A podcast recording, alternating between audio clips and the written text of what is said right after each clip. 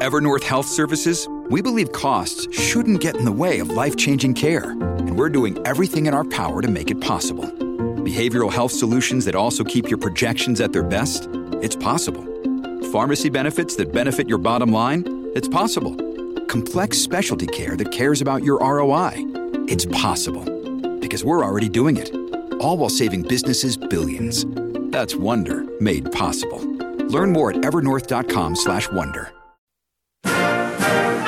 Ladies and gentlemen, the President of the United States of America.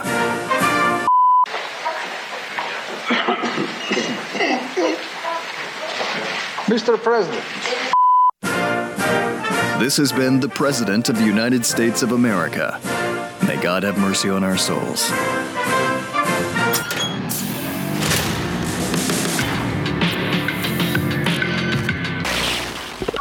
Stu Does America.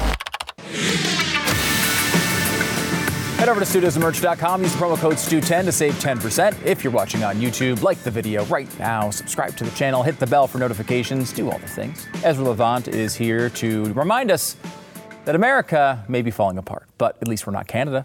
CNN has invented a whole new form of racism for us all to get pissed off at, but we start by doing the American healthcare system.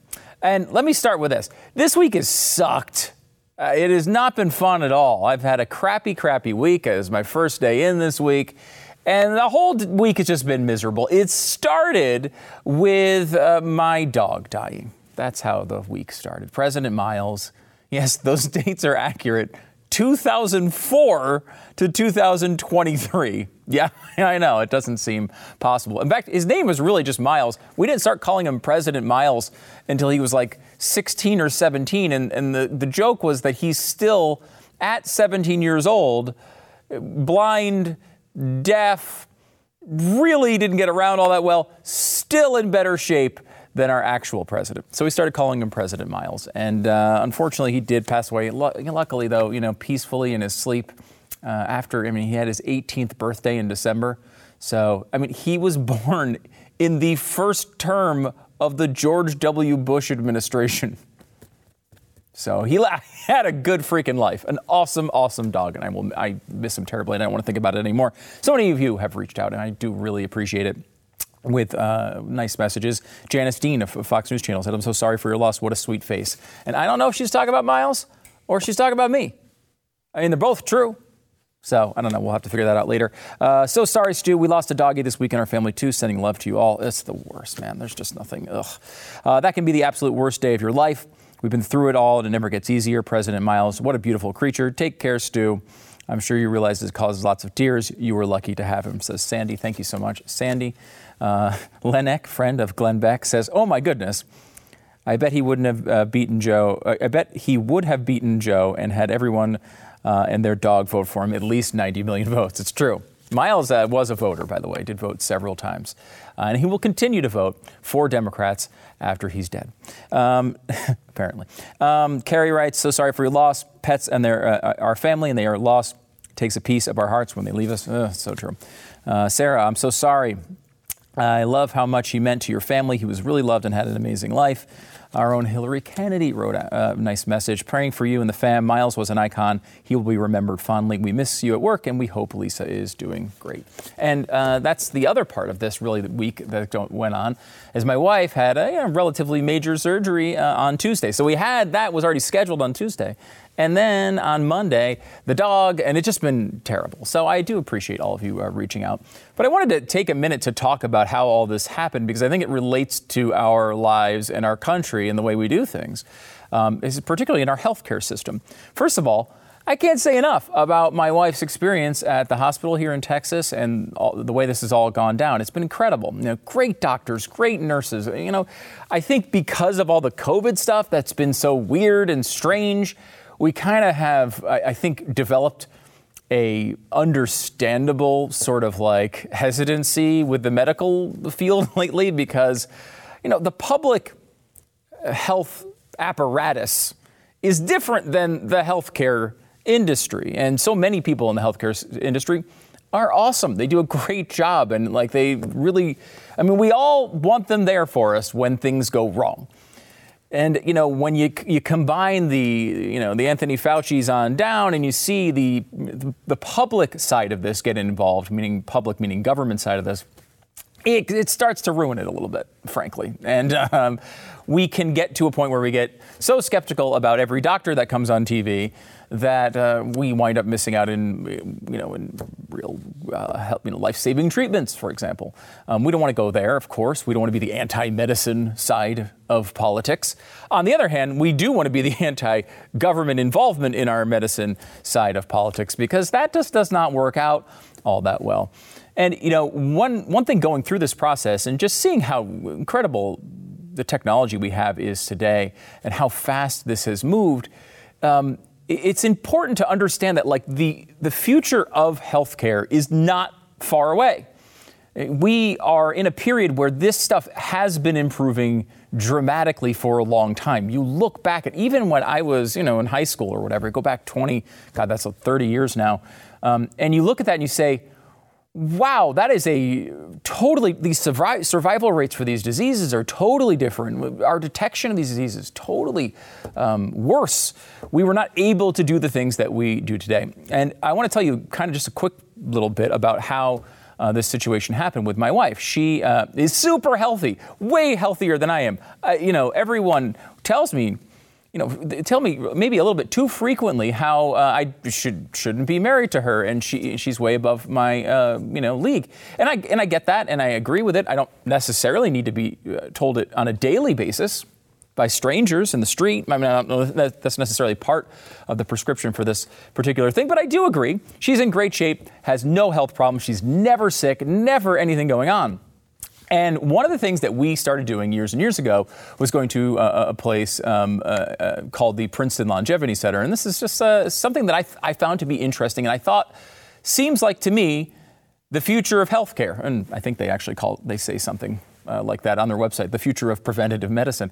Um, I here's the thing, we're really good at, at figuring out uh, how to cure big diseases, how to cure, cure big ailments. We actually know how to do a lot of it. We talk about the cure for cancer, and that's really, really difficult to, to suss out what that is. Obviously, we've made incredible strides on that.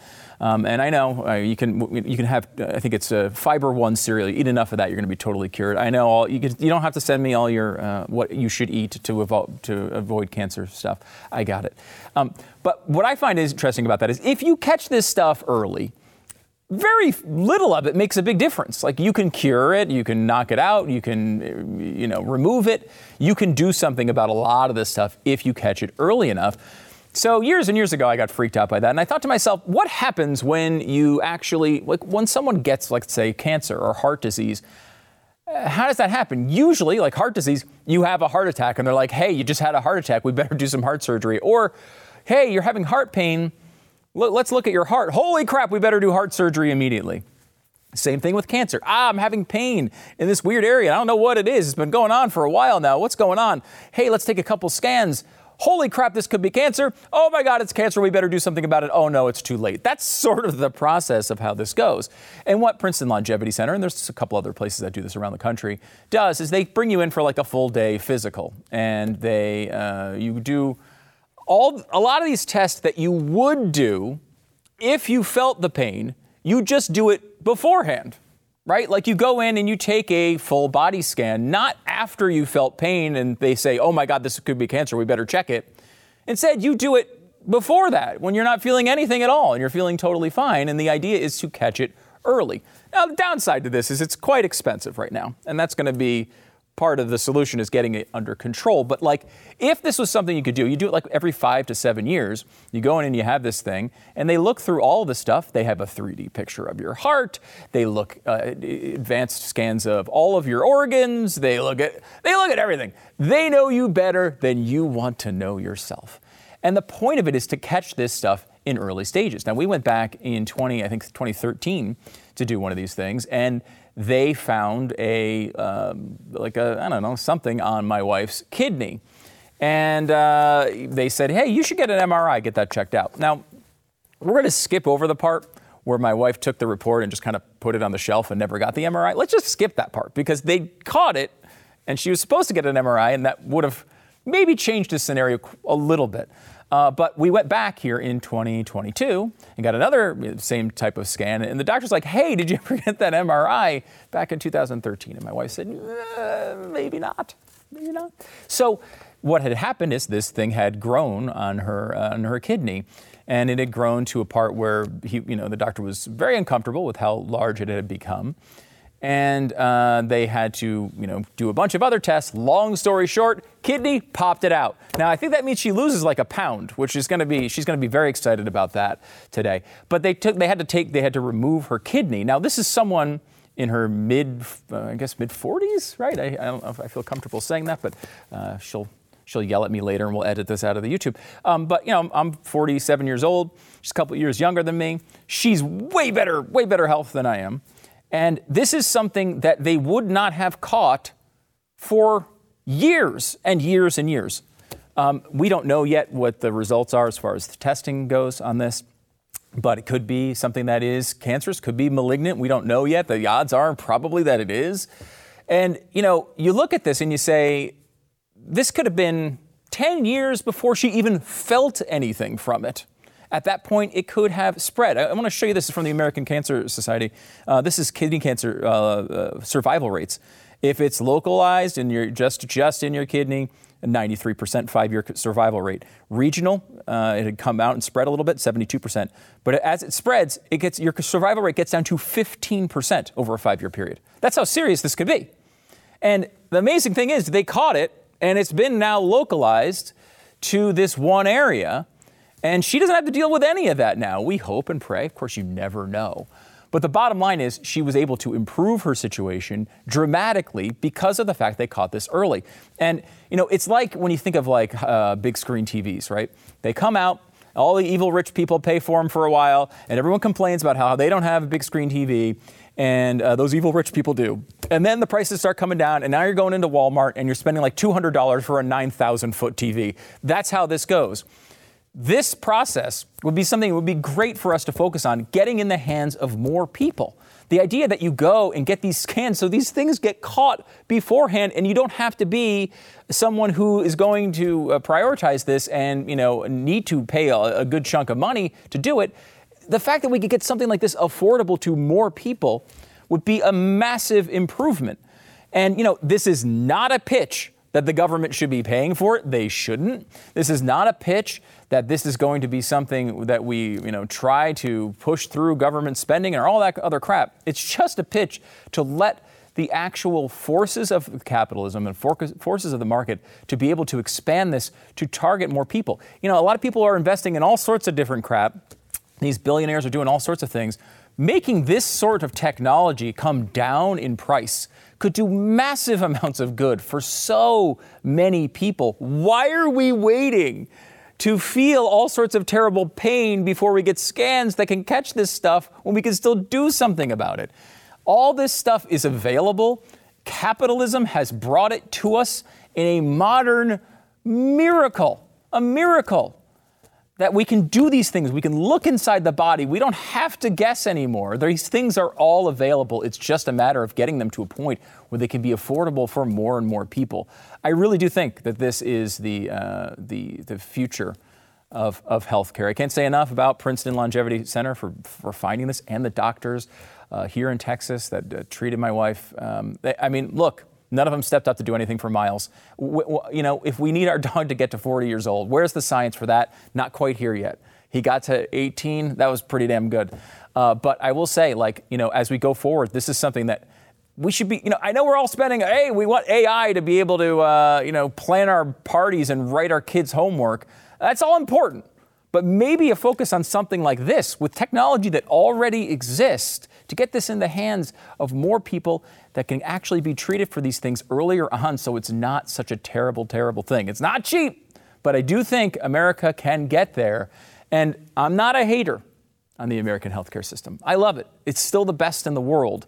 We got our problems, as we've seen over the past couple of years. They do exist. But I don't want to go back to ancient Chinese medicine. I got no I want modern cool stuff. It does exist, and we can actually use it to do really good things, like for my wife. So she has to deal with me for several more years than she probably wants to. Back in a second.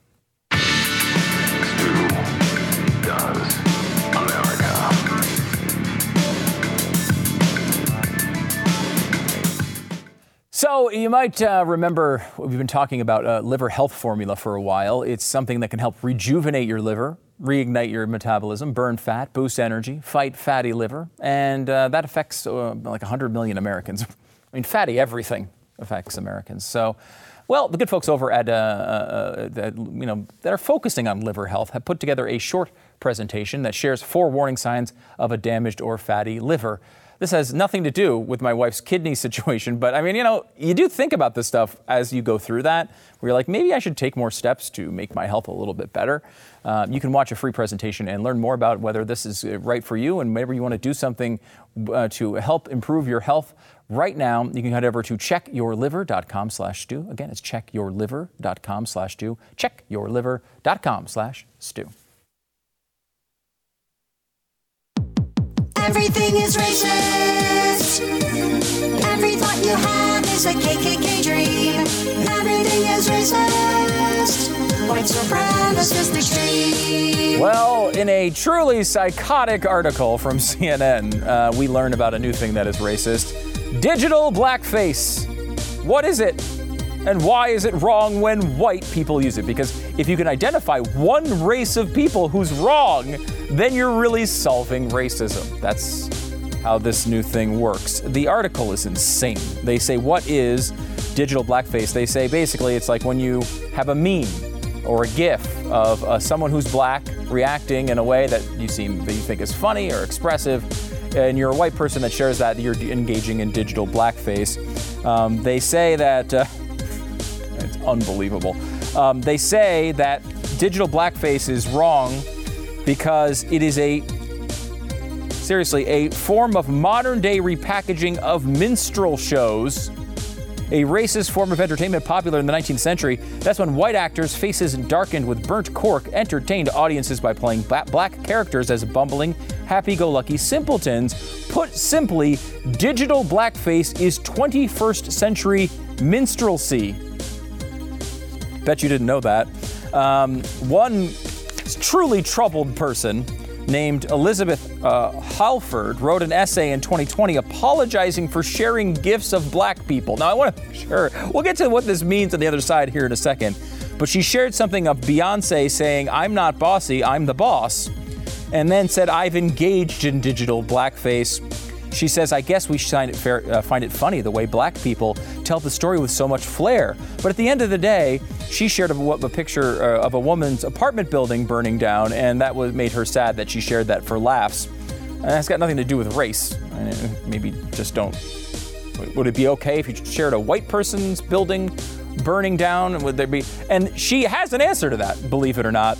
And tell me if you think it's a racist answer of it. She says, those are the most effective, meaning black people, because white people are so boring. That's not racist. Everything else is racist, but calling white people as a race boring, not racist. Um, this is truly psychotic. Uh, this is a, if you are in your head this much, you need to get out of your head. You need to move to the real world where real things happen. And I, I love how the answer to this is white people should only share GIFs and funny imagery about white people. They shouldn't look and find entertainment in other races. They should stick to their own race because that's going to solve racism. White people only sharing material from white people. That's what solves racism in this world where everything is racist. Everything is racist. Every thought you have is a KKK dream. Everything is racist. White supremacist extreme.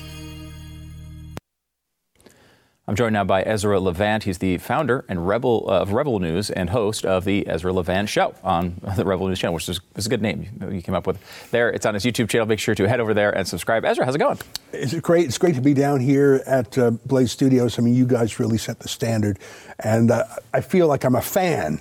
so I, I got to keep my fanboy nature in check when I when I see you and the other talent here. Well, you guys do great work at Rebel News as well, and, and, and it's it's it's kind of like let's let's start here because you have some really interesting details details about what has gone on over the past couple of years in Canada. But let me just start by the the 50,000 foot view Yeah. here, which is like as an American, like you know, American, a lifelong Toronto Blue Jays fan. As an American, um, I look at Canada like you guys are our brothers. Like Yeah. maybe we disagree on things here and there, but we share a lot of the of the fundamental sensibilities. Lately, though, I don't feel like I can say that anymore. Yeah, I mean, really, I can't think of two countries that are more similar. Uh, we have the world's longest undefended border. We were shoulder to shoulder with you in World War One, World War Two, Korea. Uh, I- think that so many people cross the Canada-U.S. border and don't even think that they're doing something Yeah. international. Yeah. Uh, culturally, we watch the same TV shows. We listen to the same music. We have a few small differences. We say "about the hoose." Yeah, right. Yeah, of course. But I mean, you've got accents across America too. I think there really are no closer nations than Canada and the United States. But imagine if Gavin Newsom became president of the United States, and imagine if there were no term limits and he just ah. stuck around. What would happen to America over time? That's what's happened to Canada with Justin Trudeau, who has been reelected several times and may well be reelected this year.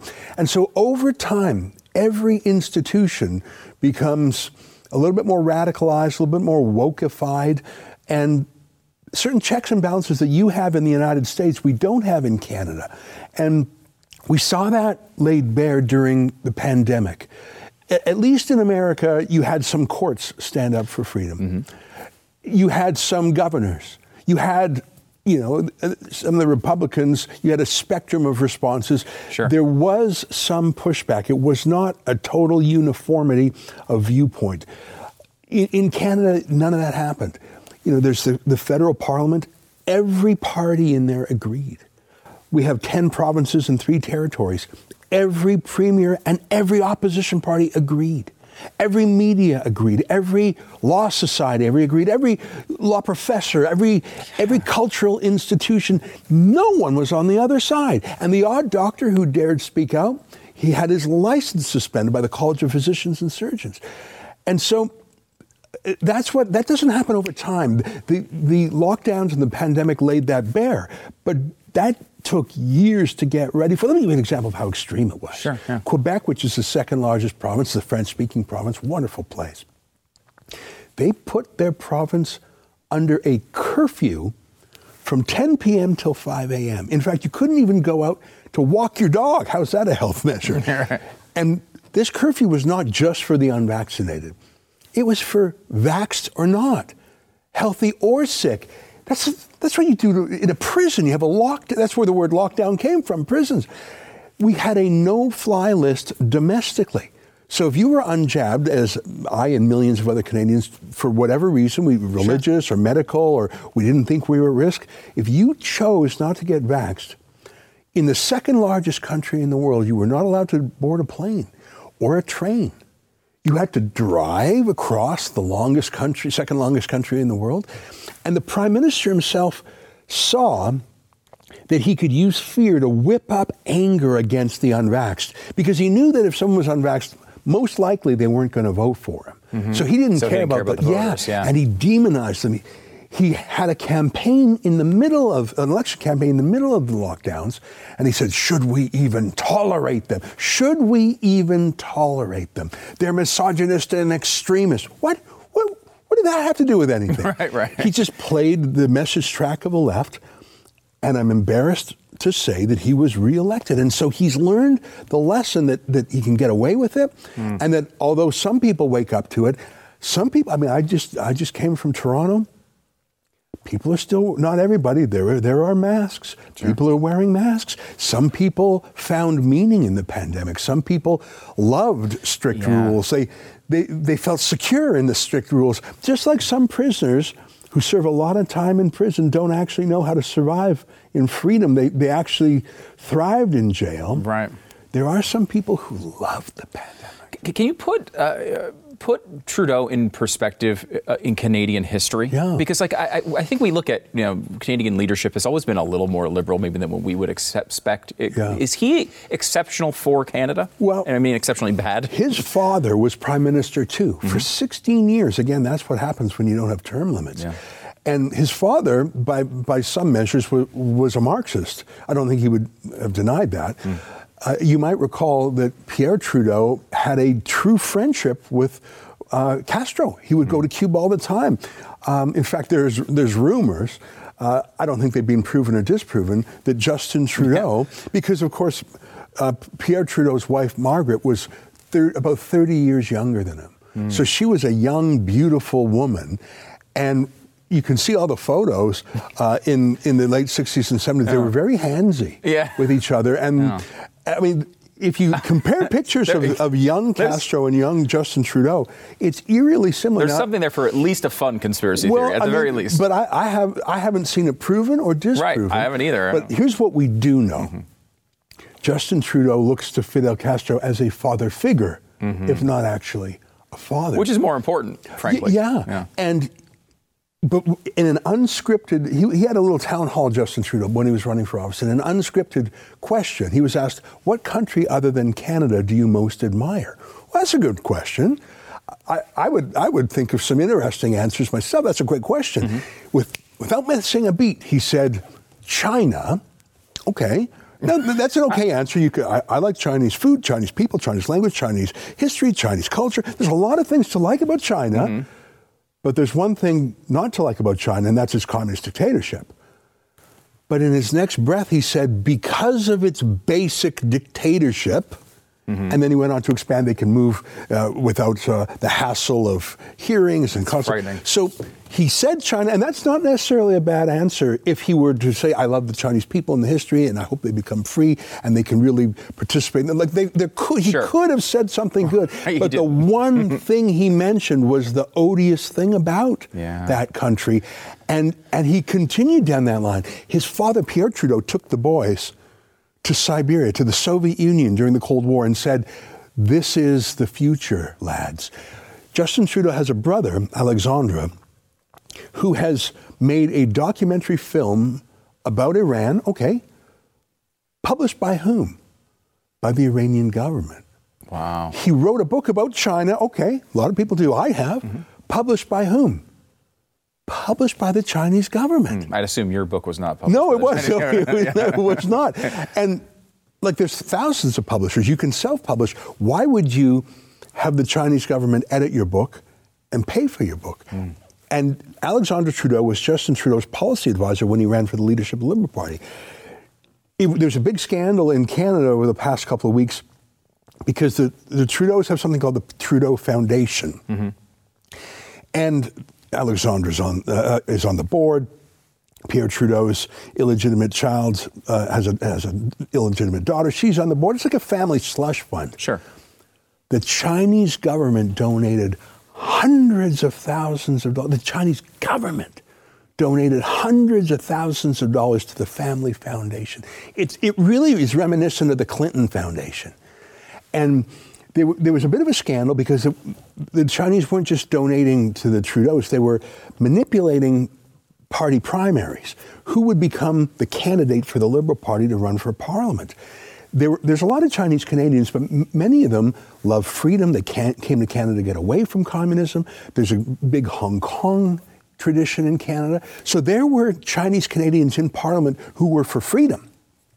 Those districts were targeted by the People's Republic of China, and they ran Chinese Canadians who were pro Beijing, and they instructed Chinese exchange students and others to get involved and to campaign for the pro Beijing candidates. And so the freedom oriented, democracy oriented Chinese Canadians who were MPs, even who were in the Liberal Party, were expunged by China in Canada.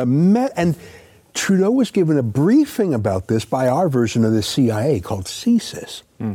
They actually felt they had to intervene because a Liberal Party candidate named Han Dong, that's his name, was a Chinese asset. And, the, and the, our CIA, the CSIS, went to Trudeau and said, you've got, you've got to disallow this candidate. Trudeau waved them off. Of course he wants them. It's the country he most admires. It's the country sending hundreds of thousands of dollars to his family slush fund.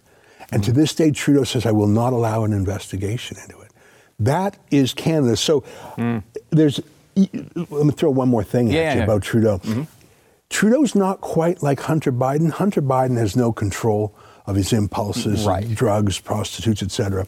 But you can imagine that China had the contents of that laptop long before the New York Post did. Oh, yeah.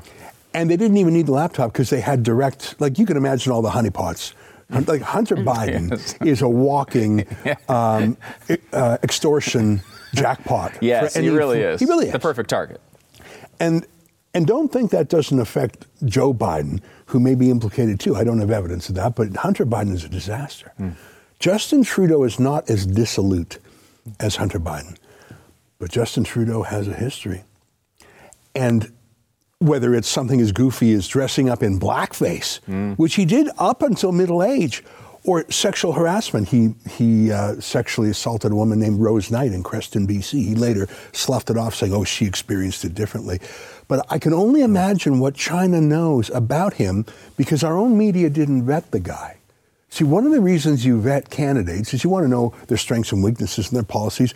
But is there a, a ticking time Sure. bomb in a guy? Something you don't see coming, yeah. Y- Like, I mean, the Democrat who ran against DeSantis, mm-hmm. Gillum. We did. We learned things after the election about dodging a bullet there. Yeah. I think Justin Trudeau is vulnerable from an international security point of view, mm. and that may explain some of his foreign policy decisions. But in any event, his domestic policy is what really concerns me. He has followed Fidel Castro, the Soviets, the Chinese, the people who he publicly says he admires. If he says he admires them, we should believe him mm-hmm. when he says Sure. he admires them. When Pierre Trudeau died, the only world leaders who attended the funeral, if I recall, one was Jimmy Carter and the other was Fidel Castro. Those were the only world leaders that came when Pierre Trudeau died. Mm. There was a something. closeness there, mm-hmm. and Justin Trudeau looks up to that tough tyrant authoritarian. And over time, Pierre Trudeau, 16 years as prime minister. Justin Trudeau, now eight years as prime minister. That's a quarter of a century of Trudeau's running Canada. That can corrode even a free people over time. Let's take a quick break, and then on the other side, I want to talk about how he's using the powers and sort of starting to implement these powers in Canada to crack down on all sorts of different groups. We're talking to Ezra Levant. Uh, we'll be back in just a second.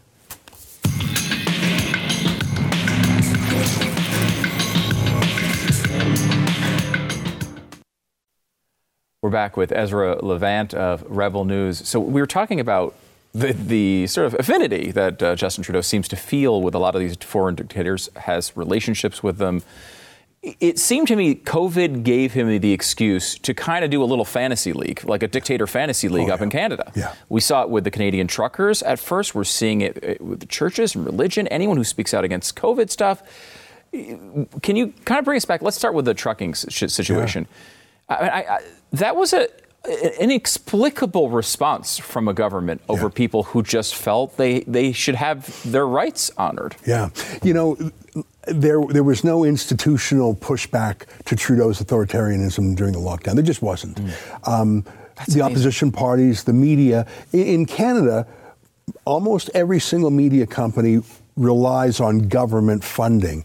Uh, obviously, the largest media in the country, called the CBC, is our state broadcaster. It's owned by Trudeau. It's larger than all the private media combined. But every private media takes a bailout from Trudeau. So they magnified his voice. So who opposed? An authentic, organic group of truckers. Truckers are very independent minded. Most of them, uh, you know, are, are owned by themselves. They own their own rig, maybe their contract. Some work for a company, but a lot of truckers very independent minded. So it's amazing these truckers, and it's such a visual thing. Hun- A hundred trucks driving on a highway. People literally come out, they want to watch it. People lined overpasses. And it was a revelation that they had been lied to. They had a false consciousness that everyone supported the lockdowns, everyone supported vaccine mandates, mm. and, and thousands of trucks. And I would estimate close to a million people along the way. Maybe, maybe 100,000, but, but probably multiples of that Yeah. Visually, physically, personally saw this manifestation. No, we don't all agree. And so it woke up the country that had been hypnotized. No, no, you're the crazy one for not liking this. Because look at this 30 miles of truck coming. Mm-hmm. When they got to Ottawa, what crime did they commit? Did they storm the parliament? No, they did not. Did they have any weapons on them? No, we're Canadian. We're not that armed. Yeah. Were, were there any violent crimes whatsoever? No. In fact, crime in downtown Ottawa fell during the truckers. So what law did they break? Well, they broke some parking Fine. They broke some Sure. parking laws. And they were honking their horns, and that kept uh, some of the neighbors awake. So they went to court to get an injunction to, to have the honking stopped, and they obeyed. They committed no crime. And yet Trudeau was so embarrassed by them that he deployed riot cops. He invoked martial law. And again, the reaction, even by civil liberties groups, was to egg him on more, go harder, crush them. All the so called liberal voices, the civil liberties voices, were either silent or wanted harsher responses. Seizing bank accounts of political opponents, that's Venezuela stuff. That's Castro stuff. Yeah. And, and yet he feels vindicated. Uh, he doesn't feel embarrassed by it. The media party, as I call it, totally supports him. I'm worried about Canada because these things didn't happen overnight. I blame the Trudeaus in part, of course I do. But that's a lot of institutions failing all at once. Is there uh, hope for a society that doesn't react at all to something like this? I mean, like, I, You've got there's got to be hope, and you've got to keep hope alive, and you've got to keep working as if there's hope. And but the thing is, this problem happened over 20 or 30 years, Yeah. so it's going to take 20 or 30 years to get back on course. Trouble is, a lot of the woke craziness from campuses, well, it's now in lawyers and now judges. So, you know, the long march through, through the institutions continues in Canada. I am worried about things. Canada is just about five years further down that road than America. So I tell my American friends, hold on to your freedoms. We are a cautionary tale. Look at us as a bad example. And hold on to what you have because I wish that I could go back in time and say to Canadians five, ten years ago, watch out, beware of what's coming. I can't do that because I don't have a time machine, but I can come here from the future, from America's hmm. future, and say, I come from your future to warn you. If you do not be careful, you will be Canadianized. And that's not a compliment. Hmm. I- you know, I think one of the most fascinating parts about watching everything, particularly in the COVID era, of watching the strange things that occurred, maybe the most su- su- surprising part of it was the, the, the attacks on faith. Yeah. We saw that here, where you know we have a clear, clear First Amendment that protects religious liberty, Yeah. and a, a long-standing tradition of it, and still states try to cl- you know shut down successfully in some cases shut down s- services even not even in, in the first weeks where I still think it was completely uh, completely un- unconstitutional to do so but also months and months and, and in some cases into a year after the pandemic started. And uh, honestly like I look at what happened here and it was shocking to me. I, I, I you know I, I'm surprised we have not seen more action even in the courts to stop this stuff in Canada, it was considerably worse. I mean, it, what, what's going on now with multiple doctors in Canada? Can you walk us through? Because I know you've been working with these uh, ex, uh, with these uh, uh, pastors, excuse me, um, on their legal defense. This is really important work. Yeah. A lot of pastors were jailed in Canada for not closing their churches. More pastors were jailed in Canada for not closing their churches than the pandemic than were jailed in China for the same reason. That is a fact. In fact, there were some Christian pastors who were jailed, one of them, Artur Pawlowski's, for 50 days. And today, I just got an update from the court back in Calgary, Canada, that there's a Christian pastor, so we're out of the lockdowns now. Yeah. This pastor was charged because he was feeding the homeless during the lockdowns. They charged him with an illegal gathering for feeding the homeless on the street. Incredible. Now they've charged him again because five days ago he went to a drag queen story hour at a public library and sort of heckled them.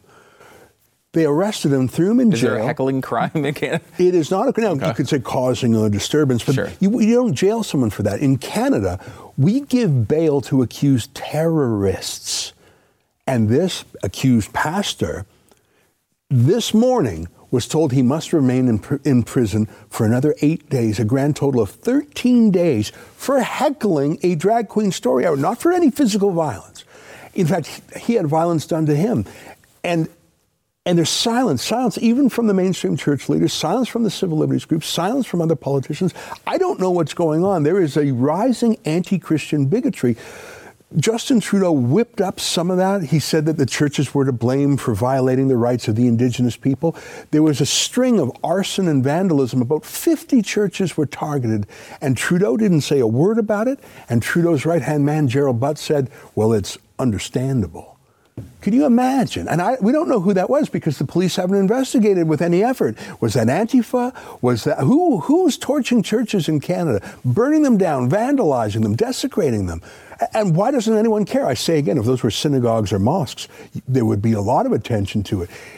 I think that, that the marginalization of Christians in Canada is a scandal. It's not as bad, obviously, as in Syria, Iraq, China. Sure. But I think that the treatment of Christians in Canada should be put on a human rights watch list. And I would ask Americans, because you care about freedom around the world. I know that congressmen and senators and committees study religious freedom around the world. It's one of my favorite things about America. You care about the world.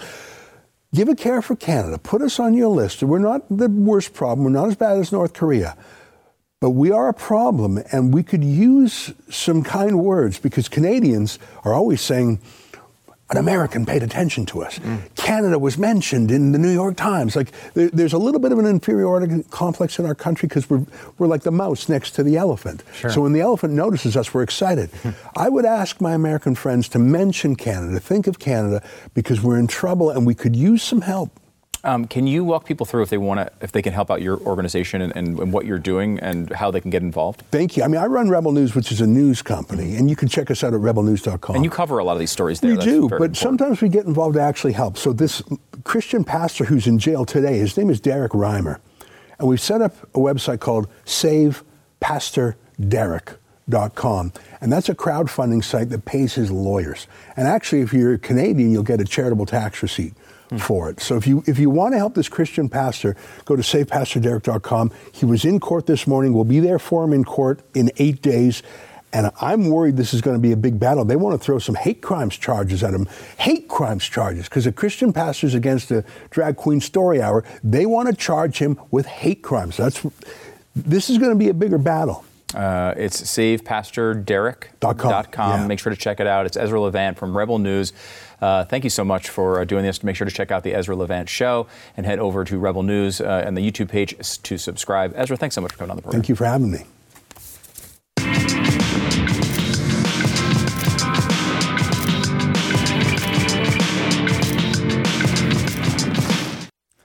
You know, one of the big problems, an interesting thing over the past few days of not really sitting down and following the news like I normally do and reading, you know, tons and tons of stories about every big news issue is you kind of get the regular person feel of the news. You know, like you're here watching the Blaze, you're very engaged in the news, you're following the stuff all the time. Not everyone's like you. I keep reminding people of this. People aren't like you, they're not as informed as you are. It's hard to move people because a lot of people don't pay attention. So I'm kind of like, you know, dealing, you know, in between doctors coming into the uh, the hospital room. I'm, I'm looking, I'm you know, I'm reading the news, I'm scrolling through it and I see this terrible Nashville shooting. And, um, and early on, I, it seems like a woman did it, and it was very confusing. Usually these things are not women. Then it seems like there might have been a transgendered person involved in it. And I can't tell you how difficult it was to actually suss out what happened because no one will say anything that's real. They, they refer to people with different pronouns. They use the word they. I can't tell if it was a group of people. It doesn't make any sense. And it, it took me until I got to conservative media eventually. Uh, who eventually explained, okay, it was someone who was born a woman was identifying a man as a man, apparently.